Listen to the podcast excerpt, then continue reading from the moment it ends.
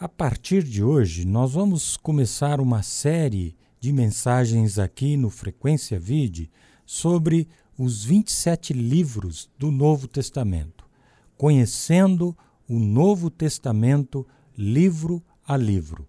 E o primeiro livro que vamos estudar é o Evangelho de Mateus. A palavra evangelho no grego significa boas novas. No grego clássico, se referia a uma boa notícia a respeito de um acontecimento importante. Os quatro evangelhos são as boas novas, as notícias importantes sobre os acontecimentos a respeito da vida, morte e ressurreição de Jesus Cristo. Juntos, os quatro evangelhos nos dão um retrato completo do Deus homem, Jesus de Nazaré. Hoje nós vamos ver sobre o evangelho de Mateus. Mateus, que significa presente do Senhor, era o outro nome de Levi, o publicano que deixou tudo para seguir a Cristo. Mateus foi um dos doze apóstolos. O propósito principal de ele ter escrito o Evangelho é visto logo no início do Evangelho de Mateus, na genealogia de Jesus, que começa somente a partir de Abraão. Mateus quer demonstrar aos leitores que Cristo é o Rei e o Messias esperado de Israel. Em Mateus, há mais de 60 citações de passagens proféticas do Antigo Testamento, enfatizando como Cristo é o cumprimento de todas estas profecias. Podemos dividir o Evangelho de Mateus basicamente em cinco partes, cinco sermões. Vamos ver nesta manhã algumas passagens destes cinco sermões e trazer aplicações pessoais também. O primeiro sermão é o Sermão do Monte, em Mateus 5, 6 e 7. Talvez seja o sermão mais importante que Jesus tenha feito.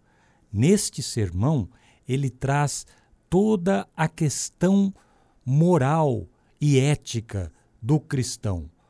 Com Cristo, as demandas morais aumentaram e o texto final deste sermão, ele traz uma conclusão muito importante àqueles que ouviam. Em Mateus 7, de 24 a 27, nós lemos as palavras de Jesus.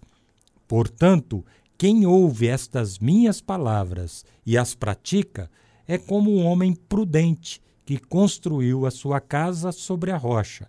Caiu a chuva, transbordaram os rios, sopraram os ventos e deram contra aquela casa, e ela não caiu, porque tinha seus alicerces na rocha.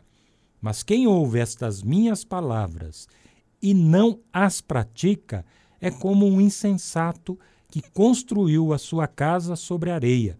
Caiu a chuva, transbordaram os rios, sopraram os ventos e deram contra aquela casa, e ela caiu, e foi grande a sua queda. Jesus diz que quem ouve e pratica as suas palavras é um homem prudente quem ouve e não as pratica é um insensato.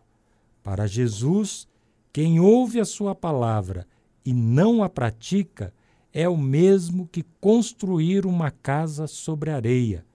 A fé sem a prática não dura, ou permanece até a primeira provação e desmorona. Isso é insensatez de acordo com as palavras de Jesus. Ser discípulo de Cristo não é somente ouvir a mensagem dele, somente conhecer a mensagem dele, é conhecer e praticar. O segundo sermão de Cristo está em Mateus 10, no comissionamento dos apóstolos. Este sermão diz respeito à escolha e ao chamado dos discípulos. Para ser um discípulo de Cristo, neste sermão, o Senhor diz que tem que haver total compromisso. Cristo e a sua causa tem que ser mais importante do que a própria família, do que a própria vida. Em Mateus 10, 37 e 38, nas palavras do Senhor Jesus, ele diz: Quem ama seu pai ou sua mãe mais do que a mim, não é digno de mim.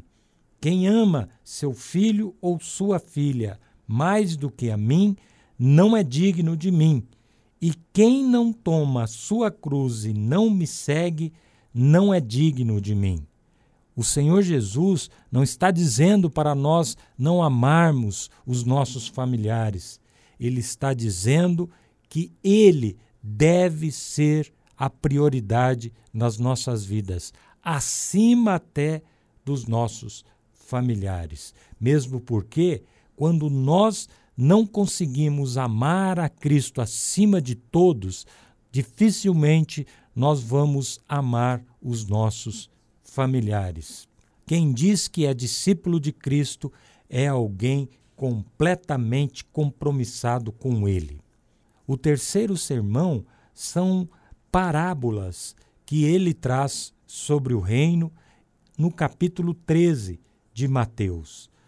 Eu vou trazer aos ouvintes apenas uma parábola que se encontra em Mateus 13, 45, 46, que Jesus diz: O reino dos céus também é como um negociante que procura pérolas preciosas. Encontrando uma pérola de grande valor, foi, vendeu tudo o que tinha e a comprou. Qual será o valor hipotético que a pérola teria nos dias de hoje? Que esta pérola teria nos dias de hoje? Qual é o valor que você daria para ter encontrado o reino de Deus? Qual o valor que Jesus tem em sua vida? Você é capaz de abrir mão de tudo, de renunciar, tirar seu coração de todas as coisas, inclusive do dinheiro, para colocar Jesus no lugar? O reino de Deus, segundo Jesus, é um reino onde nós nos desprendemos de tudo e achamos a verdadeira pérola de grande valor e a compramos. Cristo tem que ter primazia sobre todos e também sobre todas as coisas. O quarto sermão no Evangelho de Mateus, Jesus traz a semelhança que o discípulo deve ter em relação a uma criança.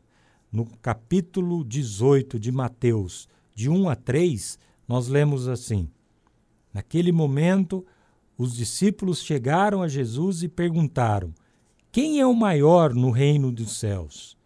chamando uma criança, colocou-a no meio deles e disse: Eu lhes asseguro que, a não ser que vocês se convertam e se tornem como crianças, jamais entrarão no reino dos céus. Qual a característica que uma criança possui que um discípulo de Cristo deve demonstrar? Em uma só palavra, eu diria: pureza. O discípulo de Cristo tem que ser puro, tem que deixar o pecado, tem que deixar as más intenções, tem que deixar os pensamentos ruins e as atitudes más. Um discípulo de Cristo tem que ser puro como uma criança. Esta é a mensagem do sermão que Jesus trouxe aos seus discípulos, o seu quarto sermão no Evangelho de Mateus. E o quinto e último sermão, Jesus fala sobre a sua segunda vinda. Encontra-se em Mateus 24 e 25. Em Mateus 24, de 36 a 39, nós lemos assim: Quanto ao dia e a hora, ninguém sabe, nem os anjos dos céus, nem o filho, senão somente o Pai. Como foi nos dias de Noé, assim também será a vinda do filho do homem. Pois nos dias anteriores ao dilúvio, o povo vivia comendo e bebendo, casando-se e dando-se em casamento, até o dia que Noé entrou na arca, e eles nada perceberam, até que veio o dilúvio e os levou a todos. Assim acontecerá na vinda do Filho do Homem.